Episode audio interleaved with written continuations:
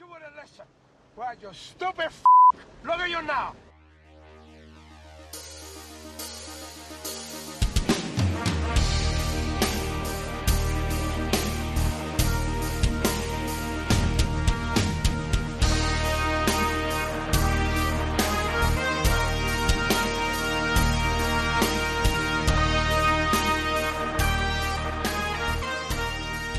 Greetings, dear listeners. This is Jonah Goldberg. This is another, I don't know if it's going to be exciting, uh, episode of the Remnant podcast, um, which is now in part the inspiration of one of the uh, main taxonomies of uh, Washington conservatism by Kristen Soltis Anderson. I just literally just, I got off the plane. I ran through the airport like OJ Simpson.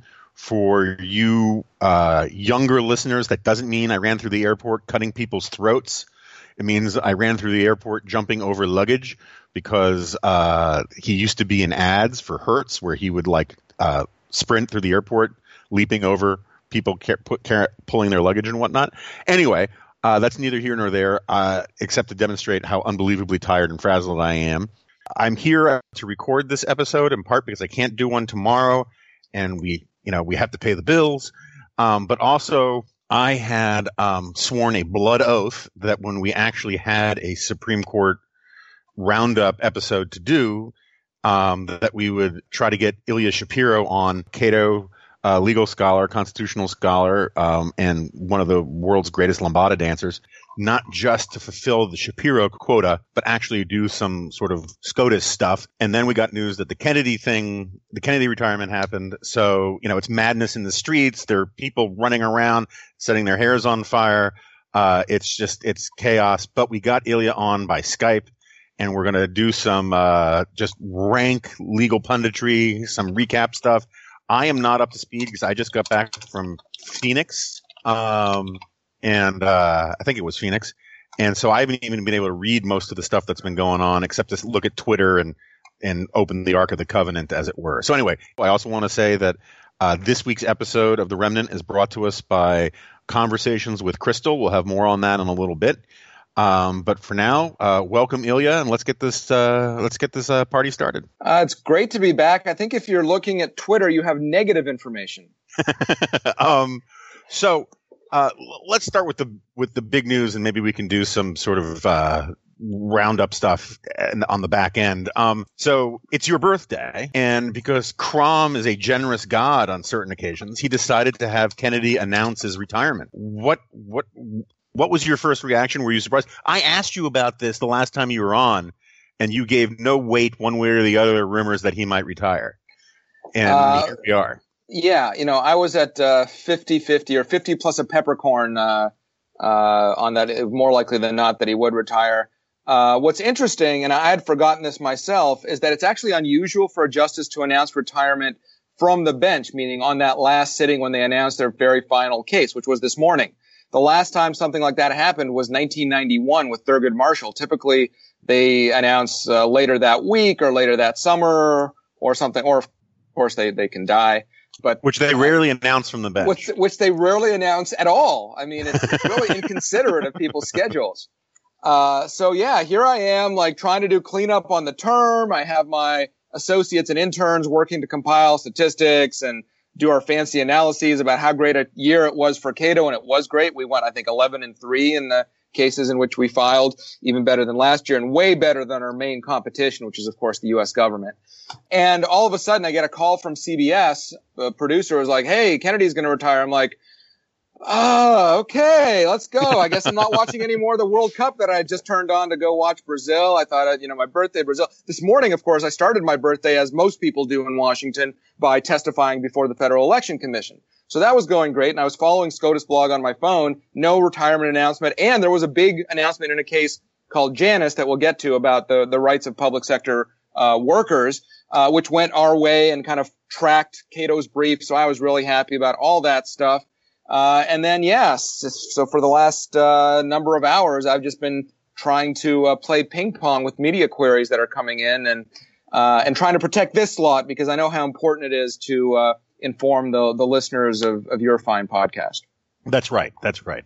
So, and I appreciate that greatly because I did ask you at the last minute to do this in the first place, and then this whole thing blew up. So, what you know, I know this is a weird question, but what is the most frequently asked question from all of these people? What what what what what do the mainstream media people think you will contribute to the question about what does it mean that Kennedy retires? I mean, is there a commonality to the questions? Yes, there are basically three major things. First, talk to us about Kennedy's legacy. What are the main areas of law where he's contributed to? And so I list off uh, abortion, affirmative action, First Amendment, uh, structural protections for liberty, gay marriage, gay rights, and gay yeah, rights. Yeah, yeah, yeah those five basically. And we can go into them if you want. Uh, then there's the bucket about uh, the successor. So there's Trump's list. You know, will he go off list? Who do you think? What's the what's the scuttlebutt? Who would you want? You know, th- that sort of question. And then there's the political stuff.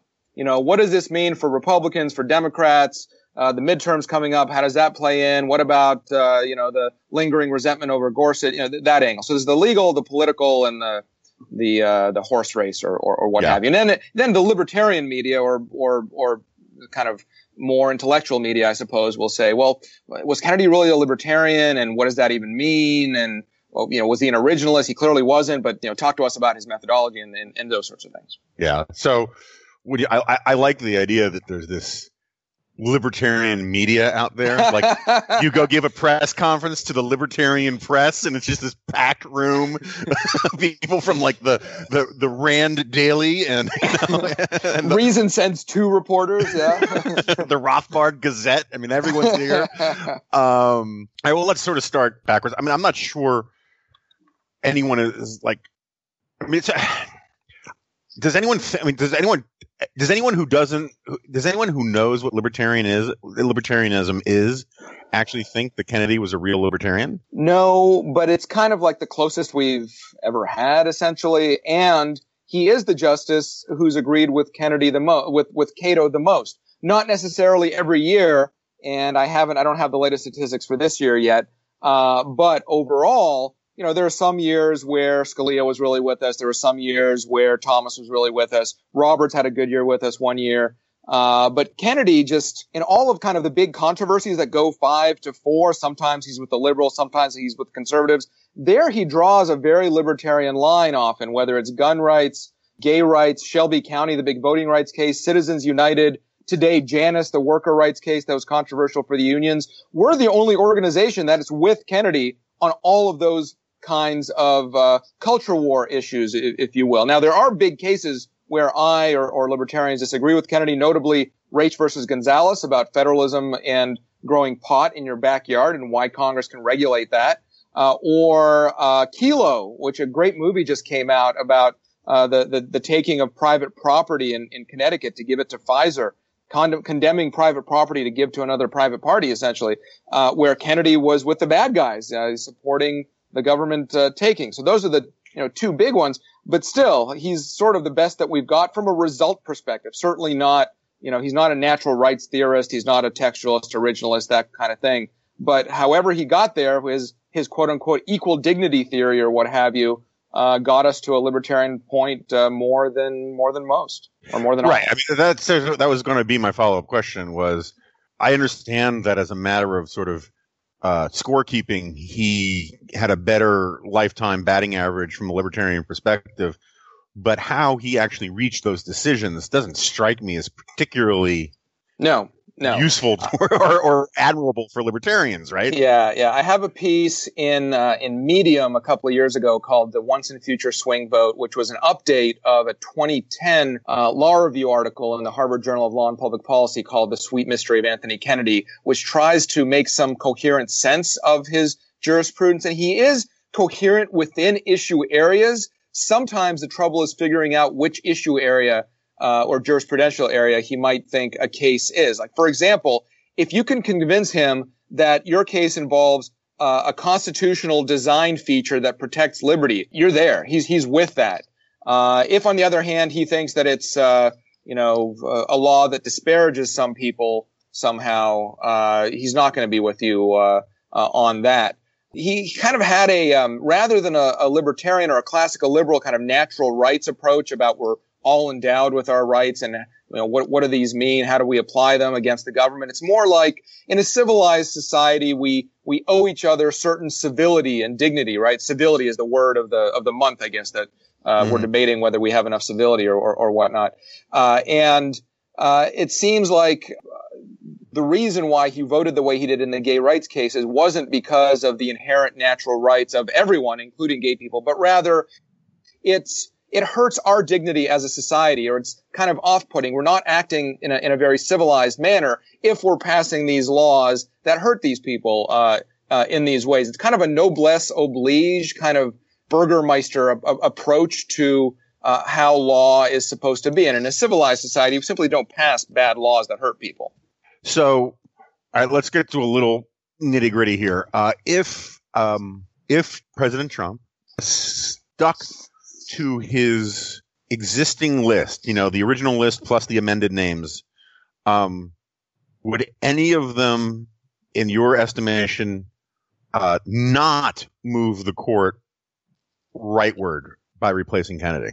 No, no. I mean, there, there are certain cases that, that, you know, I would sure. agree with him more than others, or conservatives would agree with Kennedy more than one. It, it just depends. But, but as a, as a general, as a gross generalization, no. All of these people are, uh, originalists, textualists, um, whether you call them conservative, libertarian, or, or whatever, whether they're of the judicial engagement or the judicial restraint school, whatever. Yes, they are all, they would all move the court to the right, meaning John Roberts, uh, will become the median justice. So the Roberts Court will actually be the Roberts Court, not just because he's the chief, but he uh, he will be the swing vote.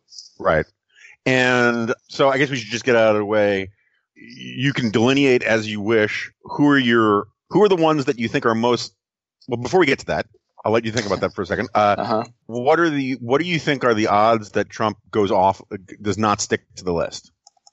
Uh, zero. In fact, he already in his press conference with the uh, I think president or prime minister of, of Portugal today, uh, which was interesting. He got him talking about the importance of the Supreme Court. Uh, you know, praised Kennedy. Uh, and then said that, you know, we're going to go from the list. Those are great judges. And, and he really doesn't have any incentive to go off list, uh, because if he wanted to add someone that hadn't been on the list before, he had that opportunity when he made that latest amendment of, a, of another five, right. whatever it was, three, four months ago. So at this point, there's, there's really you know, he doesn't gain anything by appointing, by going real wacky and going Judge Judy or Chris Christie or, or uh, Rudy Giuliani or something. That would hurt him with the, uh, the legal elites and the Federalist Society and all that. And in terms of other more solid people, well, you know, what does that really gain him? He already has all this, uh, all these wonderful folks. So the way that I game this out is there are now 25 people on the list. I cross off the ones who are over 60 because it's a young man's game. You know, Gorsuch was 49. This is, you know, we're, we're going to be looking at people in their 40s and 50s. There are two people who are still in their late 30s, so take them off. Just a little, a little, a little too young there. Uh, and you take off another couple of Coloradans. After Gorsuch, you're not going to have another person from the same state. It's just politically, that's the way things work. You're left with uh, 17 or, or 18 people you look at who the finalists were last time around, the, the, the, the sweepstakes that Gorsuch ultimately won. And those are the following people, at least according to news accounts. It wasn't like a formal like, final shortlist, but Tom Hardiman apparently was the first runner up. He's a, a judge from, from Pennsylvania, third circuit judge. He's in his early fifties. Uh, I, I, talked to, about him in, in my previous appearance on, on your podcast. Uh, kind of a judge's judge, not a big grand theorizer, but definitely uh, comes out with uh, what originalists or textualists might might agree with most of the time. He's best known for uh, criminal justice uh, cases, although some uh, other kind. He had a, a, stirring opinion in a Second Amendment case fairly recently. Anyway, he's definitely going to be up there. Trump seems to like him. He looks like a judge, what have you.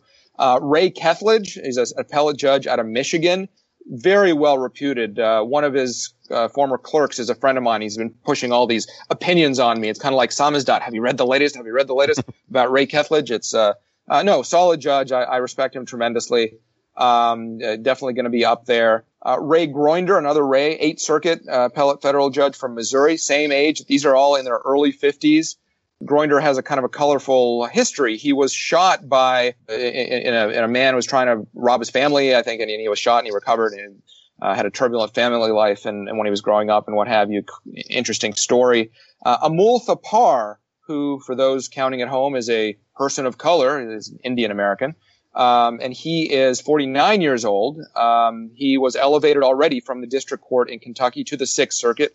Very uh, well regarded uh, by the Federalist Society, said as a as a young up and comer.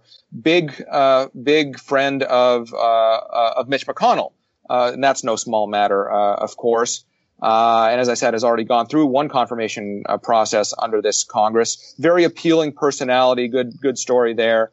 Uh, and Don Willett, uh, who is kind of a, a, a, Twitter favorite, although he's definitely toned that down since he was moved from the Texas Supreme Court to the Fifth Circuit, uh, federal appellate court in, in Texas.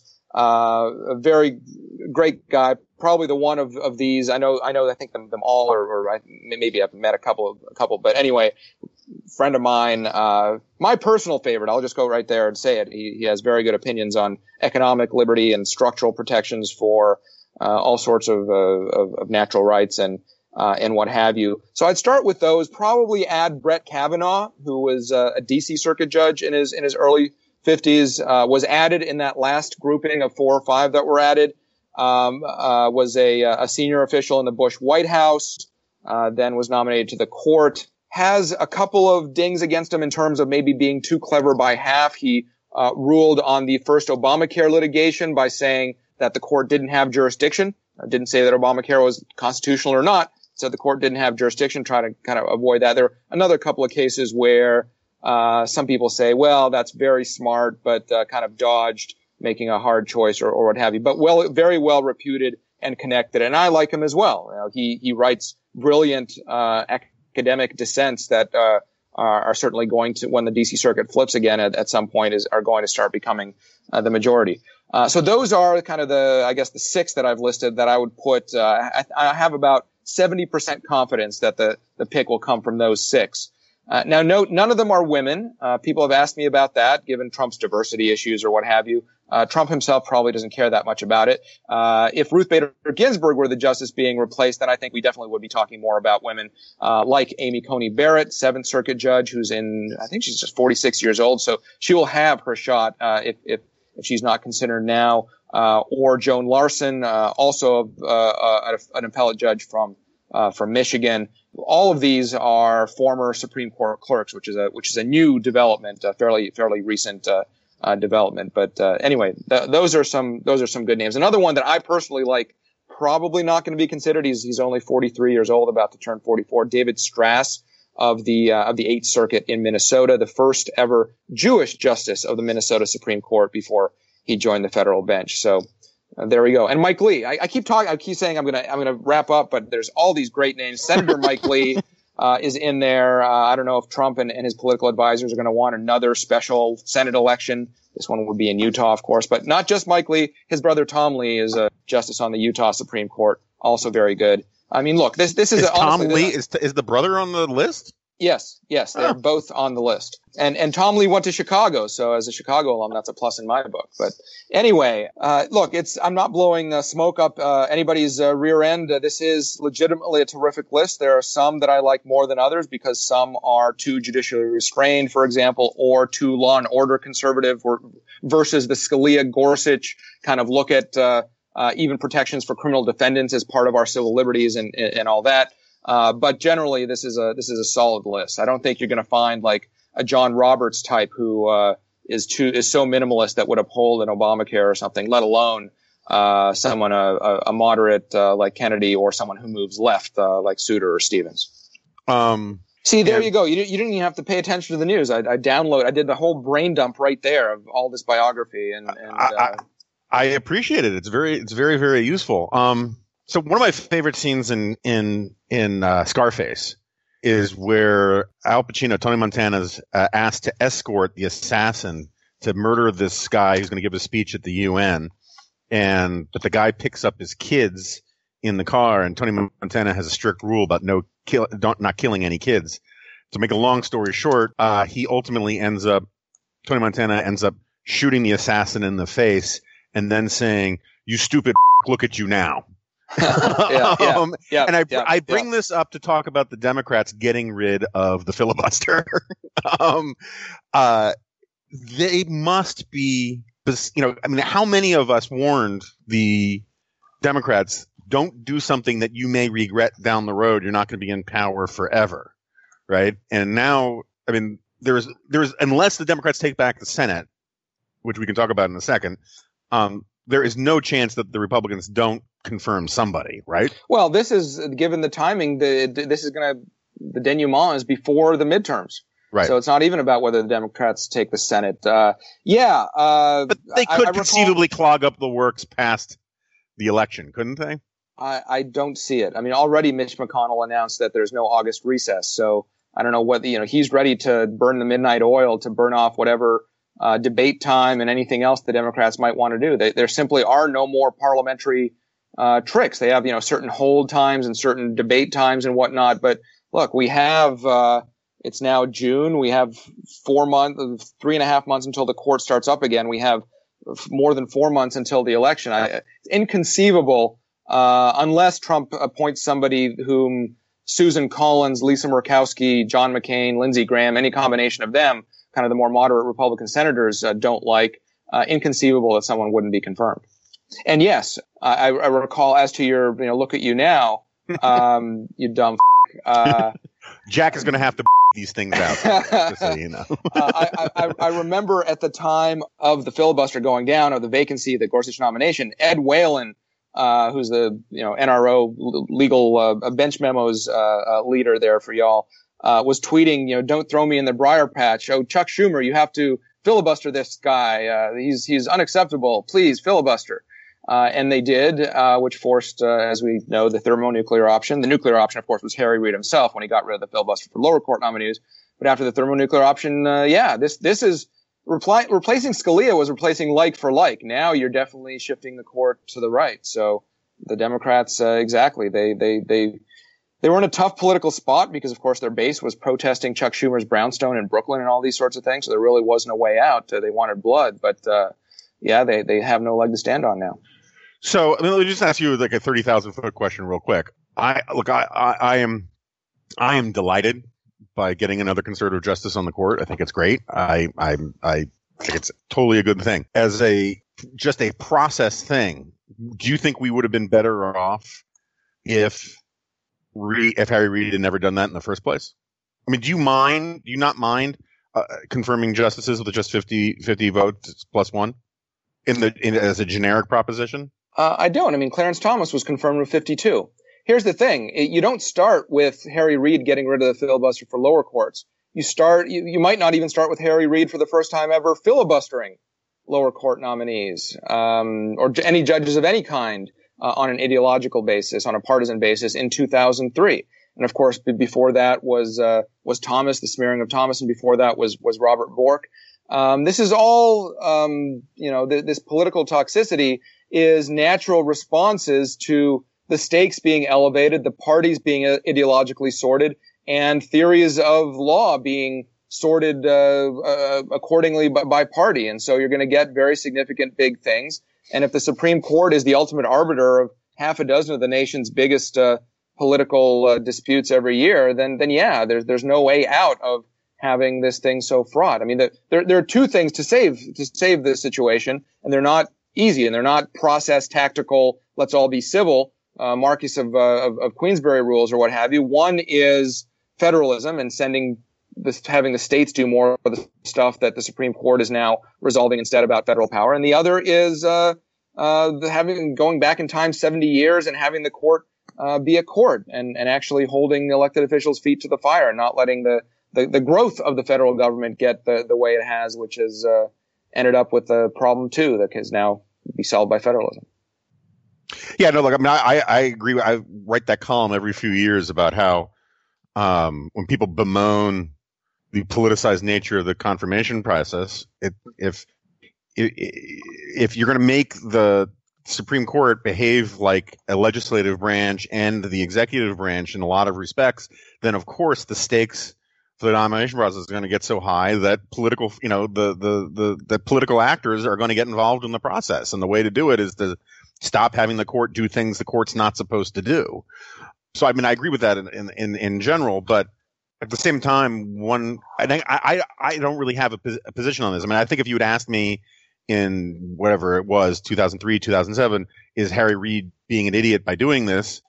I would have said yes, because I generally think that's describes most of the activity that Harry Reid did. um, but you know, was I against removing the filibuster for? Was I against the nuclear option? Yeah. And so I agree with you that you can point fingers about who started it and point to the New Deal court and point at Harry Reid and all that kind of stuff. But do you think this process is going to is going to get worse as we go forward? Or well, it, it already has uh, the use of blue slips uh, and the fight over that, then cloture votes. Uh, I mean, all these arcane parliamentary tactics are are getting blown through um, because the Senate is becoming more like the House and more purely majoritarian. Look, it's it's unfortunate, but um, I don't think that uh, either side uh, has to unilaterally disarm necessarily. Um, it's uh, it's a tough situation that we're in, um, and we have such a divided, uh, polarized uh, legislature, Congress. Um, it's it's it's really unavoidable. I don't I don't I don't bemoan people, uh, you know, fighting to the mattresses for core, you know, heartily felt beliefs. Yeah. Besides, one, once Justice Pirro gets in there and puts all the libs in internment camps, um, we can probably fix a lot of this stuff. I don't think we can do that anymore because Korematsu, one of the things you missed during your travel was Korematsu was overruled. Uh, so I heard. I'll say we, that, that's a good segue. Um, uh, um, uh, let's uh, do a quick bit of um, Supreme Court rounding up. Um, what do you think, like, at least of the of the last week, at least? What do you think was the the biggest things that came down the pike? Yeah, well, the only one I disagreed with was the internet sales tax case, uh, Wayfair. That you can now states can now tax businesses that have no physical presence uh, in the state uh, as long as they're you know transacting or, or selling goods uh, in them. This is a uh, Amazon is really happy that it doesn't have to compete with uh, smaller upstart entrepreneurial uh, uh businesses now because Amazon already was paying sales tax uh, because it, it's physically present in uh, in in most states. But otherwise, working working our way backwards, I guess today was Janus versus the American Federal- Federation of County and State Municipal Employees. Five four decision to strike down what are called agency fees or payments by non-members of unions uh, in the public sector to those unions, supposedly for collective bargaining.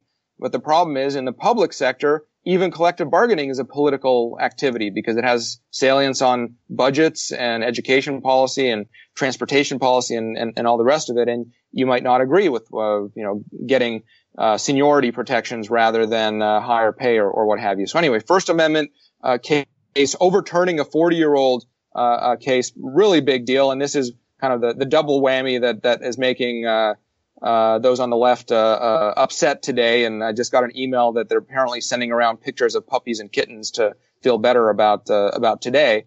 Um, so anyway, that that was a good thing in my view. Uh, yesterday was the travel ban. that is the, the the travel ban was allowed to remain by a vote of five to four. Both the statutory and, and constitutional challenges failed. Uh, I agreed with that result. Um, some libertarians uh, didn't, but the thing is, by the time you got to travel ban 3.0, because remember, we're not dealing with 1.0, the Stephen Miller special, the first uh, week of the Trump administration. This is all properly lawyered up, and courts defer to uh, the four corners of the law, the proclamation that was cited as national security reasons, uh, and what have you. And so, uh, I think generally, I mean, it's, it's an unusual case. It's not often we have the intersection of uh, immigration law and national security. But uh, the the majority basically treated this as a normal legal case, and the dissenters, or at least two of them, Sotomayor and Ginsburg, treated this as an abnormal case because Trump. Um, so um, let's back up for a second and do the uh, the the federal workers or the government workers yep. thing. Because first of all, how how sweeping is it? Is it as good news as, as you could hope for, or, or or is the left exaggerating its impact? Because I, I my understanding is a lot of states already basically have this rule as it is, right? And they haven't, public sector unions haven't gone out of business. Right. So there are 22 states that this affects, uh, including notably California, Illinois, New York, New Jersey, the, the, the most populous, uh, the cash cows. Blue states. Right, right, right. Uh, and so, uh, you're right. Uh, unions have not gone out of existence in the other 28 states that don't have it. They've actually had to, uh, surprise, surprise, be more responsive to their members and look after their concerns and uh, and actually engage in collective bargaining rather than taking positions on abortions and guns and, and all these other stuff. Uh, so this will change the dynamic. You know, who knows? Unions might try to go a more uh, European method. I mean, they're the you know labor labor scholars are are, are kind of uh, being creative about where things might go. California is on the verge of, or maybe they already did pass a law uh, anticipating this, essentially handing over to the union other power and still making it hard to, uh, to to not pay these fees. You have to notify your union. You can't notify your employer. All sorts of things like this that that maybe put small impediments. At the end of the day, this this does for practical purposes, take away a lot of money from public sector union coffers. That's the biggest practical effect. Yeah. So, I mean, I, I saw a thing on, on, on Twitter about, uh, people performing magic tricks on dogs, but that's not important right now. I also saw this, saw this thing on Twitter about, um, it was either Kagan or Sotomayor complaining in her, their dissent that this is going to deprive unions of uh, a steady income, steady and reliable income stream and I don't understand how that's responsive to the issue of whether or not it was a First Amendment violation. I mean, isn't that kind of a non sequitur? Or it, well, that's that's what we argued, and that's what ultimately Justice Alito, in his majority opinion, when he was talking about uh, why you know when, when you're looking at whether you're going to overturn precedent, it's not simply whether the precedent is wrong, but what kind of reliance interests are there? People have structured their whole lives and businesses over this rule, which might be wrong, but maybe will create more havoc in society to correct right. the old rule than, you know, and so he said, look, depending on a revenue stream is not a reliance interest. Okay. You know, structuring your business in a certain way, structuring your life in a certain way, moving to a different state. All of these things are, are big reliance interests, but, but simply, you know, liking the, uh, the cash spigot, that's, uh, that's, that doesn't count. Yeah. I remember, um, uh, Judge Bork who was at AA when I first came here a long time ago, explaining one day this point about there are some things that may be unconstitutional, but they're so settled you really can't rip them up. And he was like, you know, look, there's a, he said, there's an argument that, pay, you know, that paper money is unconstitutional. Yeah. and he says, but yeah. we're not going to, the court's not going to touch that. And it was like, oh, okay, I get that, you know? Uh, okay. But so now I want to do, uh, we have to, we have to give, take some time out for our, uh, sponsor this week, uh, which is Conversations with Kristol, uh, Bill Kristol's both sort of web video series, but also it's a podcast. That's how I listen to most of them. You know, and it's interesting. I was out in, as I said earlier, I was out in Phoenix this week, or this week, yesterday, for about 12 hours. And um, lots of people came up to me and wanted to talk to me about Charles Krauthammer.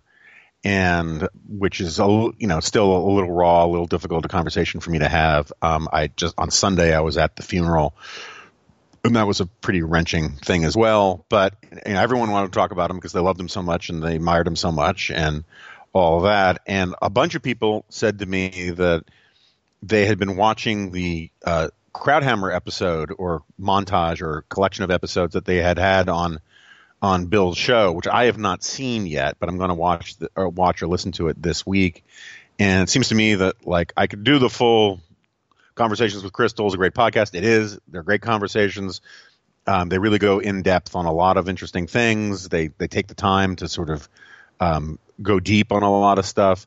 But uh, just given how much I've been hearing about the conversations that Bill had with Krauthammer, where you actually get a much broader sense of just how unbelievably friggin' erudite and knowledgeable and and and just brilliant Charles was um, if all of you've ever seen him on the special report panel or on Fox, those are great places to see him, but you don't get the sense of just how unbelievably well rounded the guy was, which I wrote about recently in um, the Goldberg file. Uh, then that's a great way to get an introduction into uh, conversations with Kristol. So you can watch any and all of Bill's conversations on the website, which is conversationswithbillkristol.org or you can just Google Conversations with Kristol. It comes up very quickly. Um, you can subscribe on YouTube, iTunes, or wherever you get your podcasts to be notified of new releases every other week. And if you like, so if you like my podcast, or let me put it this way: if you like some of my podcasts, because sometimes uh, we go a different route. Um, uh, if you like intelligent, serious conversation, then by all means, I really think you should give uh, Conversations with Kristol a try. You'll enjoy it and uh, we thank them for uh, sponsoring this week's episode. Uh, but uh, okay, so let's you know let's go back to this um the uh, the, the, the final overturning overturning of Korematsu. Yes, there, there's actually an interesting academic debate on Twitter, uh, academics on Twitter. That's the most you know, obscure thing. But anyway, about whether there, it actually was an overturning because, uh, of course, the question was not presented about whether it's legal to round up Americans and put them in camps. But anyway, the, the, the authoritative source, Westlaw, which is the research uh, uh, database that lawyers use to do le- legal research, has formally hung a red flag on Korematsu, which means at least for for those purposes, it's, it's considered to be overruled. But never mind. This was in the context of the uh, of the travel ban case, and uh, Justice Sotomayor, in her fiery dissent, uh, talks about how this is just like Korematsu, and Roberts says, "Come on, that was about rounding out rounding up U.S. citizens and putting them in camps. This is about the president's power over national security and who can come into the country. Oh, and by the way, just to be clear, Korematsu was." Is and shall forever be bad law. So there you go. So, uh, just as a side note, because I saw some of this debate on Twitter, is there? I mean, obviously, there's no formal legal binding power to like Westlaw saying something overturns something, right? But does it yeah. have that sort of creeping cultural effect, right? I mean, well, all these clerks are going to look it up, all these law students are going to look it up and see that.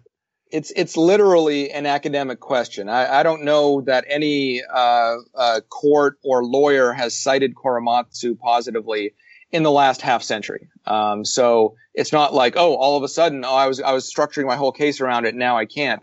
Uh, no, it, it's just no, no, no. Uh, I, I, know that, but I, I, that's not my question. Though. I, I, I, get that. My point is, is like when Westlaw says that this decision has abrogated this other decision, right? Mm-hmm. Obviously, there's nothing in l- actual law that says Westlaw is the entity that we've designated to determine that one case has abrogated another case, right? Yep. I mean, yep. so, but does it have that kind of cultural power anyway? I mean, if, if Westlaw says that a case has, if case X has negated case Y, does, does it have any sort of ripple effect on legal culture and on legal thinking? I mean, I'm just kind of curious about this because I saw maybe it was even you on Twitter saying, "Oh, well, this issue is settled," and it kind of reminds me of my favorite scene from Miracle on 34th Street, where because the post office delivered mail to this guy who said he was Chris Kringle, everyone was like, "Well, he must be," because they all, you know, the federal go- the post office recognizes this guy as Santa Claus. Yeah. Does, was what does Westlaw have that kind of like cultural oomph in the legal community that, that, that their say so means something beyond just another any other opinion? You know, I, I can't recall this question ever coming up before, so I don't know how to answer it because Westlaw labels a lot of things with a yellow flag, which basically means, mean, there's d- different ways they describe it. One of which may, may literally be cast shades on, uh, uh cast shade on uh, uh another opinion. Uh, so there's a lot of yellow flag stuff, and it typically doesn't turn to red unless the court explicitly says, and therefore we overrule whatever, whether it's the Supreme Court or a lower court overturning its own opinion, what, what have you. So, I, uh, I mean, literally, this this is an academic question about an academic question. So, uh, yeah, no, sorry, I, I, think it's, I, I, think it's kind of, I think it's yeah. just kind of fascinating that, like, yeah. you know, because Westlaw says so. Yeah. Um, anyway. Well, John um, Elwood also says so, and he he he writes the uh, the the relist uh, the the weekly relist watch at SCOTUS blog, and, and he's pretty sharp. So so there you go. So anyway, uh, so you you agreed with the opinion. Uh, the travel ban one, yes. Yeah, yeah, yeah. I mean, I'm sure you're against the travel ban. Yes, but some things can be. I, I some love policies can be bad, but still be constitutional. Exactly. I love opportunities to show where my uh, policy and legal views diverge, and that's certainly one of them. Right, right. I mean, I always try to beat the interns over the head with this point that some things can be bad and constitutional and some things can be good and unconstitutional. And if you can't recognize that, you probably shouldn't go into law or be on the Supreme Court. All right, I know you're crazy busy and I got some house cleaning stuff that I want to get to, but is there any other like what is the big thing that the the public which I, and since I've missed so yeah much, yeah what's the big thing that people have missed in in these cases this last week or over the Supreme Court term in general?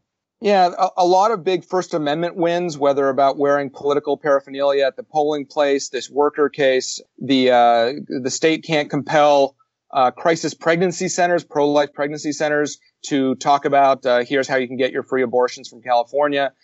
The court punted on other big issues, whether partisan gerrymandering or masterpiece cake shop, whether the the uh, the baker can decline to to make a cake for the the gay wedding. Kind of, he won. The baker won, but only because the Colorado Civil Rights Commission itself had an anti-religious bias. Uh, and, and, where, and, and, on, I think we covered this last time, but on your libertarian scorecard, you think the baker should be able to decline? Yes, as yeah. a as a freedom of speech issue, even right. regardless of whether his reason is religious or or, or otherwise. One interesting statistic is I think there were something like 19 five to four decisions this year, which is not unusual. It's about uh, uh, just under a third or a third. That's not, not within within the normal realm. Uh, not a single one of them had Kennedy joining the liberals to make up the five majority.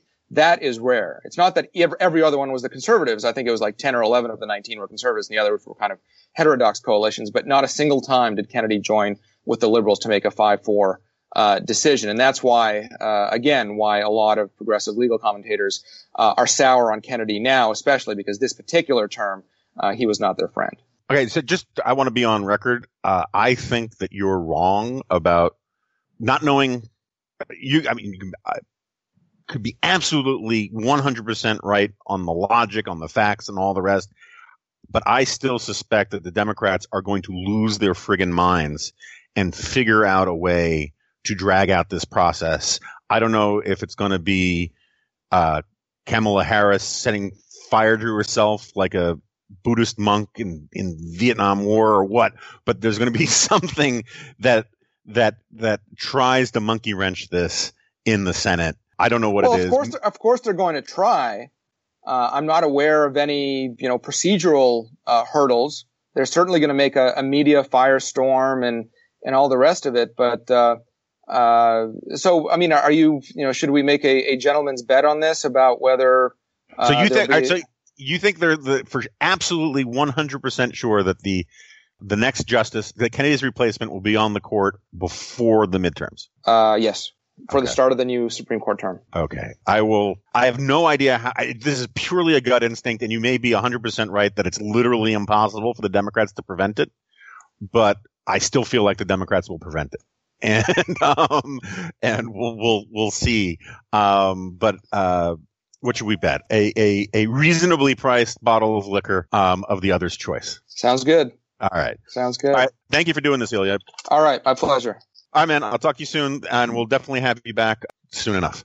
All right. All right. Take care. Bye. Bye. Don't look right. Keep your eyes shut. Okay, I'd say Ilya has left the building, but I'm sure he's still in his building. We had to do this by Skype. I apologize if there were some uh, distortions. I still don't like doing this podcast over Skype for precisely that reason. Uh, they had quite a catastrophic attempt at doing this over the commentary podcast last week, and they ended up actually pulling the podcast down in part because I had texted Pod and said, dude, the audio quality on that was really bad. And he freaked out. And I said, I don't think you need to take it down, but he did anyway. Um, Is it true that they're trying to create some sort of episode 11 mythology about that podcast now? They might be. I mean, that's the thing is that they're so unoriginal in how they try to sort of talk about their podcasts and they you know, Pod keeps trying to do this. You know, it's sort of, it's very Trumpian, right? You know, so Trump originally the the fake news thing was a was stemmed from a criticism of Trump that there was all this fake news that helped promote Trump's candidacy, and Trump it flipped it and said, no, the fake news is really the New York Times and the Washington Post, and now most people associate the term with with with sort of Trump's usage of it rather than its original meaning. Pod has been doing a very similar thing where he keeps trying to say, I have, you know, Jonah has this niche podcast. Jonah's podcast is quaint. Jonah's podcast is cute, which is, you know, which has been my sort of rhetorical trope for a while now. Um, it's kind of sad. They should probably get their own material. And I can tell you, as having actually listened to that podcast, um, which I thought was fine, you know, it was good. I learned some things, I guess. I can't really remember what. Uh, I'm sure it's fine. It was, it was fine. But it was nothing like episode 11. I mean, I mean, just uh, there was no carnage. There were no atheists all of a sudden, you know, praying to God for it to end. I mean, it was just it was nothing like what what happened in our, in our episode 11. And um, no excerpts of Carnival of Light, the lost Beatles song that Paul and Ringo won't release, except exact- on episode 11. and the, and and like that Wu Tang album that that uh, scumbag Wall Street yeah, guy. Shkreli. Yeah. Um, so anyway, uh, but anyway, I apologize if there were problems with the audio on the Skype. Um, um, I also apologize if I missed asking any scintillating questions about all this. I've literally just been on planes non friggin' stop or doing dealing with other things, and so I kind of I, I haven't felt this at sea on the punditry stuff in quite a while. And on that note, Jack, did I miss anything, or what do you think of that conversation with Ilya? Any thoughts? Yes, there is one quite specific thing you missed. Um, your National Review colleague, Michael Brendan Dougherty, argued a couple months ago, I think, that Anthony Kennedy, I think the exact headline he used was Anthony Kennedy cannot be allowed to die, which you can paraphrase as Anthony Kennedy should never retire, I guess. But he's retired, and uh, Michael's argument was that Anthony Kennedy's sort of semi unpredictable jurisprudence, dishing out roughly equal wins to right and left, uh, was basically keeping the Supreme Court mostly seen as a fair or roughly impartial institution, despite all of the institutional importance it's assumed. And now that, or in, in his argument, if he ever leaves, but now in here in the present, we can say now that he is leaving, it's possible and likely that the future partisan rancor of the surrounding the court will just ratchet up another notch. So it's possible that someone will do a um, burning monk style procedural maneuver in the Senate to make sure that uh, whoever Trump's selection for the next Supreme Court justice is does not get confirmed. So I, I was disappointed that you did not discuss that. So I, I bring it up now because I want to know what you think about that. Um, you know, it's an interesting point. Um, you know, it, it's funny. Like Gary Rosen, I think it's Gary Rosen. Jeff, no, Jeffrey Rosen. Jeffrey Rosen.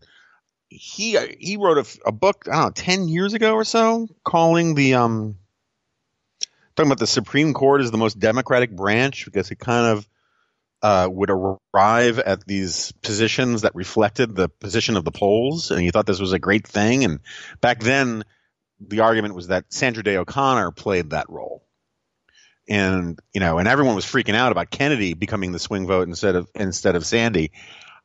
I do think it's things are going to get worse with regard to debates over the Supreme Court, but that's also sort of baked in no matter what because everything's getting worse in terms of debates about governance these days.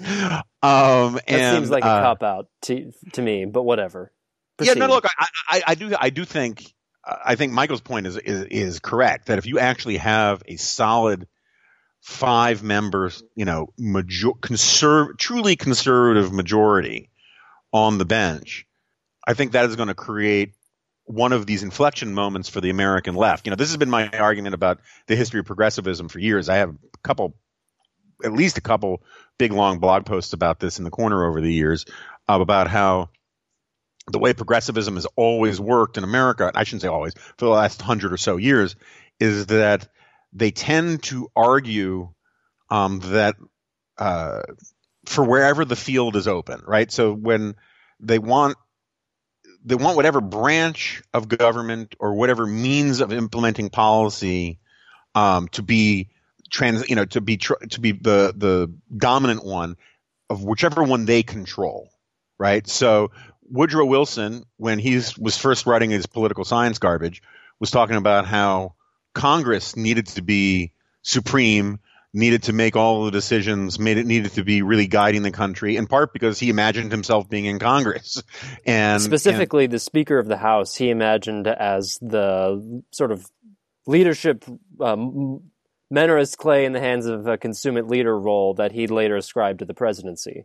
That's right, right. And so, um, and so progressives kind of agreed with him or had that point of view uh, when Wilson was writing that, and then, and then when Wilson becomes president, all of a sudden the presidency has to be sort of imperial, and then Convenient. um, uh, yeah, and so then but you can follow this if you just ask your question about it. So like people say, well, you know, you say all this bad stuff about progressives, but you know they were for all of these things.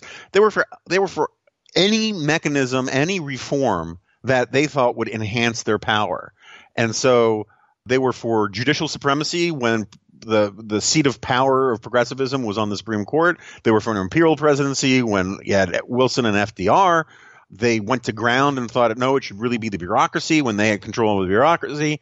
Um, and it, they go the arguments almost always go wherever power goes, and you know, and, and this is one of these points that you know gets at some sort of larger issues about that I was actually that I was talking with Lucas Thompson last week about, but for most of my life and most and for the life of basically everybody listening to this podcast, the main difference between the arguments of progressives and the arguments among conservatives was that among progressives the question was almost uniformly about how to get power, how to use power, how to maintain power, right? And the while the arguments among conservatives was how uh, where it was philosophical essentially, right? You know, uh, and so the, example I've written about a bunch of times that I always thought was the so perfectly revealing was when uh, Peter Berkowitz at the Hoover Institution put together uh, two sort of a two volume series of books where one book was all about uh, I think it was called Varieties of Conservatism in America, and the other one was Varieties of Progressivism in America. And I remember talking to him about this, and he was as surprised by this as I was when I noticed it, which is that the conservative book had chapters from, you know, a lot of likely suspects on the right about on from you know the social conservative side, the libertarian side, the neocon side, the economic side, you know, whatever it was, you know, these different five, six different kinds of factions within the right about how their version of economic or their version of policy and politics was the one that should define conservatism or that was superior to the others. And it was basically an argument about where our dogma lies. And the and it was amazing. The essays for progressivism were all about, you know, how to win back the White House, um, from, you know, with an emphasis on empowering the labor movement or for identity politics or whatever. The orientation towards politics was much more about power for the left than for the right. And you know, one of the things that I've been really noodling about that Luke, Luke Thompson talked about last week was that that's over for the right, and now the right is coalitional and the left is ideational or ideological. I'm not 100% ready to sort of agree with that, but I definitely think that that's where the change is, and that's where the conversation has sort of gone on the right.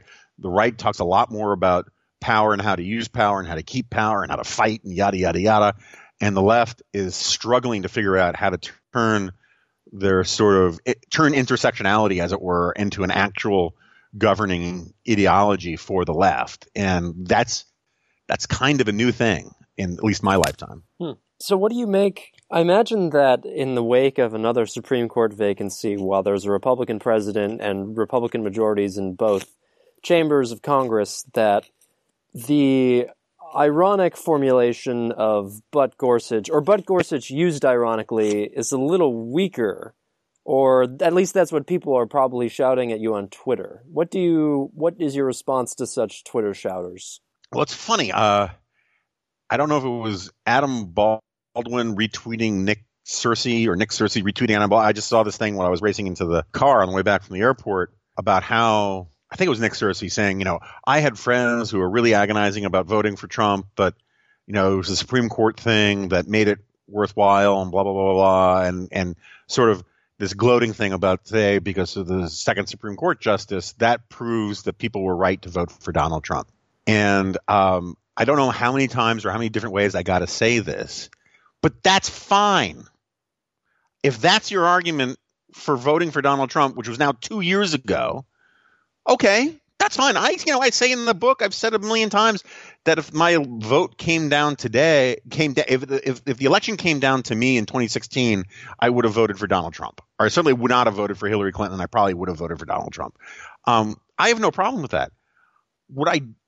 And I to this day, I have no problem with that. I have no problem with people who want to talk about. I mean, I'll have my disagreements, but if you want to talk about how you know transactionally it was worth voting for the guy um, because look at what we've got with tax cuts or another Supreme Court justice or this, that, or the other thing. That's all fine if that's your argument. What I, but you know, and putting aside the fact that it's so bizarre to me how many people, it's it's like so many people are just plagued with guilt or insecurity or a demand that I get in the pool too, that they keep wanting to talk about whether or not 2016 was justified. I could not give a rat's ass about that conversation anymore and I, I'm fascinated by people who can't let go of it. You know that that happened in the past. I've never, never in my life have we ever judged a sitting president two years into his term about whether or not what he or she, uh, he was doing was better or worse than what the Democrat would have done had they been elected. And yet that is this bizarre obsession by a lot of people. I wish it was bizarre for some people, but it's clear that there's other things going on there. But what bothers me and what, what vexes me about this is that that's not the day to day conversation, right? This is a conversation that this comes up when, when good things happen, like we get another Supreme Court justice or, you know, right to try passes in Congress. When good stuff happens, people say, aha, see, don't you regret that you were such a pain in the ass to me and made me feel so guilty in 2016? And I get that, why people want to have that conversation. But my point is, none of that requires me to say that Donald Trump is the world's greatest negotiator. He's the best deal maker that we've ever seen. No, none of that requires me to, in effect, lie about the guy in front of us. And yet the the impulse is it's somehow it's this jujitsu BS where we you people go back to this 2016 thing and then go about their day heaping praise on Donald Trump, giving him credit for bringing peace to North Korea, giving him credit. You know, Conrad Black uh, has this, you know, a, you know, swipe at me from last week that I finally just read all the way through on the plane today, and it's he's a colleague. I want to be. I don't want to be intemperate, but he essentially accuses me of of lying, um, among other things. And he praises Donald Trump for things he hasn't done. He gives he ascribes attitudes and attributes to him that are just simply not in evidence. And you hear this all of the time from some of my colleagues at Fox News and elsewhere, as if because were, they were right by on their terms to vote for Donald Trump in 2016, that therefore justifies all of the purple prose and insane sycophantic praise that you hear from people on a day-to-day basis. It doesn't, you know, you can say if, if, you want to if you want to ground your support Donald Trump today on this transactional argument that he brings us better wins, that he's doing thing that things are getting done on his watch, that's fine. But don't start talk, talking to me about how brilliant and how genius he is or what what good character he has. Donald Trump is a scummy person who has an exceedingly and obvious bad character. He's a person of bad character. And even if he somehow manages to clone Robert Bork and put him on the Supreme Court, that will not change that fact. And the idea that somehow it's wrong for me to point that out, or it becomes less true that he's a scummy dude because he we have some policy wins, is a complete and total non sequitur. And yet you hear this all it's you hear this sort of bait and switch argument all the time. I say he's a bad dude, and people say, Yeah, but look, he's delivering all these wins. Okay, that's non responsive, right?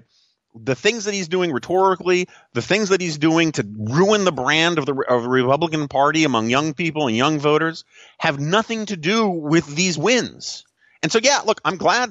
I'm glad we're getting another Supreme Court justice. I'm also glad that you know uh, Steve Bannon, who is too obtuse to know whether to go blind, couldn't actually chase Mitch McConnell off the public stage because he's the guy who's delivering a lot of these judicial appointments. And so, by all means, celebrate the fact that we're having these accomplishments, but don't tell me that changes the obvious nature of the guy who's in the Oval Office or that somehow it requires me to reevaluate my judgments of the man and his actual abilities because he's not delivering a lot of the wins that people are claiming he's delivering. He's just simply delivering the a lot of the wins he's delivering are wins that we would have gotten with any Republican president, and some of the wins he's delivering are non-existent entirely. You know, we, we have not solved the North Korea crisis, and yet you you hear constantly from the sort of amen corner that he's delivered peace in our time and all of these kinds of things, and it's just just simply not true, and it doesn't become true even if he has a good Supreme Court appointment. okay. Sorry. Are you done? I'm done. I apologize about that. It just I, I hear from a lot of annoying people, and I'm I'm tired. But there's so. Am I correct in inferring that when you were like first becoming a pundit, you made a lot of Simpsons references and sort of main helped mainstream that? Yeah, I mean, I mean, the Simpsons, the Simpsons popularity does not have a lot to do with me.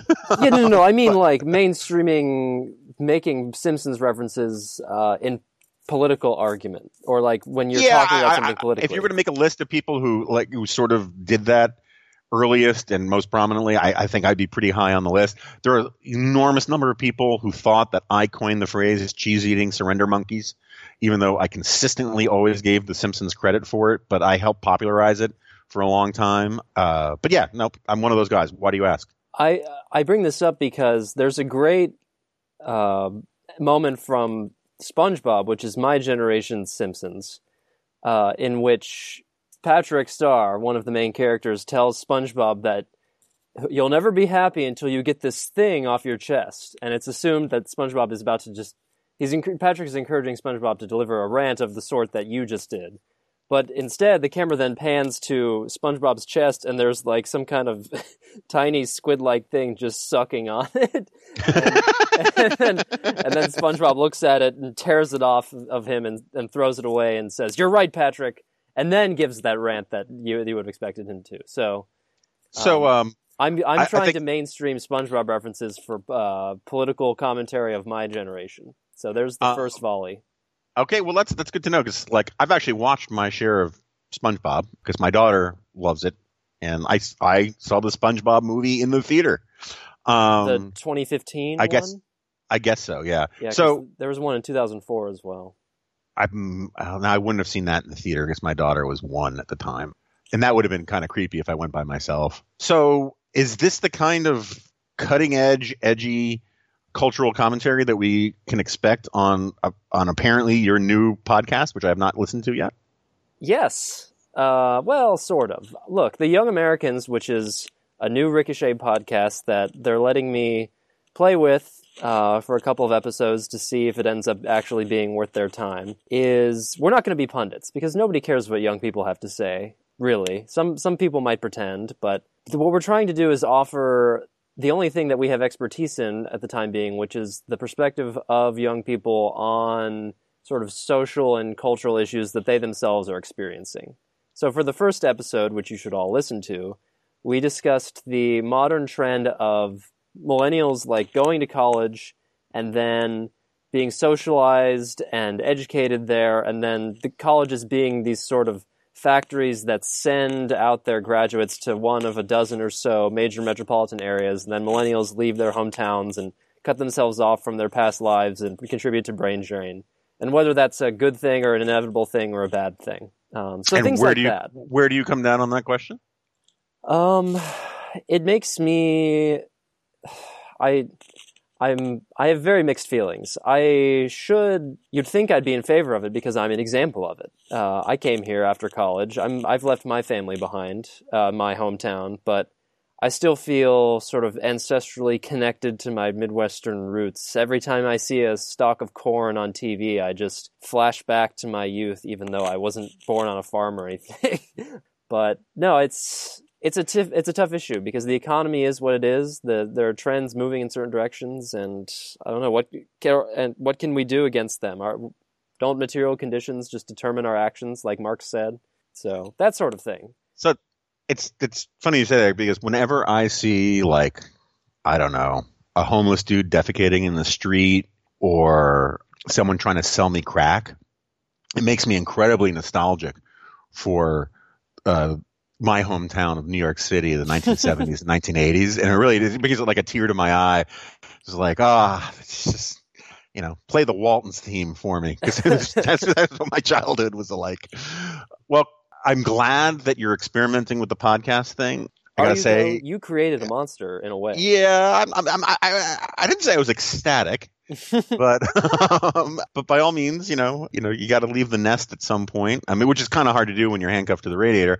But um, not for lack of trying. um, but you know, uh, good luck with it.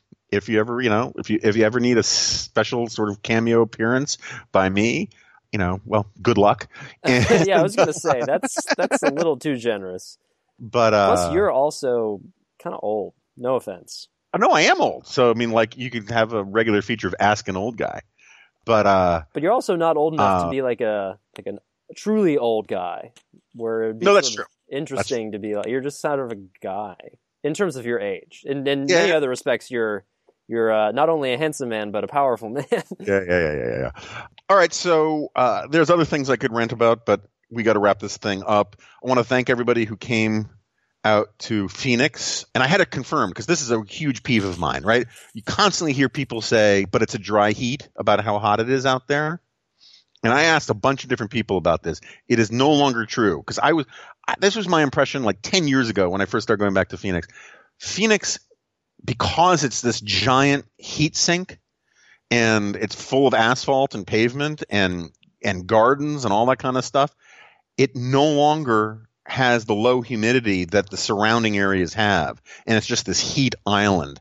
And it has humidity now and this unbelievable friggin' heat. And it is just an awful place to be in late June. I mean, people are nice. I actually like Phoenix and Scottsdale a lot. I like Arizona a lot, but man, was it just physically unpleasant to be outside. Um, are you saying we've effectively terraformed Phoenix? We have, yes, yes, that's exactly right. And so it's not as humid as DC, you know, which is basically like, um, you know, in the in, starting in July, it's basically like the sweatpant fog of a fat man. It's so disgusting here. But, I can't wait for it. It's, it's um, so great. Walking outside and just being knocked over by the thick, hot air. Yeah, it's, no, it's like a Saint Bernard is just breathing on you. um, and um, but when you add the fact, like I think I got up to 110 while I was there, and you add in like 50% humidity, and it's just friggin' miserable. But anyway, we don't have to talk more about the weather. At some point, I want to do an episode about the Enlightenment. I have a piece in the current issue of National Review. Maybe, I don't know if it's out from behind the paywall or anything, but uh, we should probably put that in the show notes and we can talk about that another time. But speaking of the paywall for National Review, if you joined NR Plus, dear listeners, there would be no such thing. Huh? We like to say that NR Plus is a lot more than a digital subscription. And it truly is. I got it. I hate this copy. I like NR Plus, but I really don't like this copy anymore.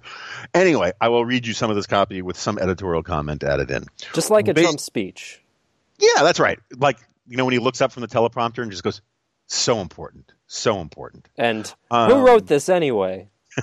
um, when you become an NR Plus member, you of course get unlimited access to the National Review digital magazine. That means you don't get the paywall when you want to read National Review magazine on your computer or mobile device. You get total access to the latest issue and to all the issues in our 10 year archive. But NR Plus is more than a digital subscription. It really is a membership. When you join NR Plus, you get access to our members only Facebook group. That's a place where you and other NR Plus members can share your thoughts with all of us editors and writers over at National Review. It's a great perk for everyone involved. You get to speak your mind to all of us at National Review, and we get important feedback from our most dedicated readers. It is a great deal. We also started conference calls featuring NR writers, editors, and special guests. Only NR Plus members get the call in info. And these are really great conversations that you won't want to miss. There's also commenting.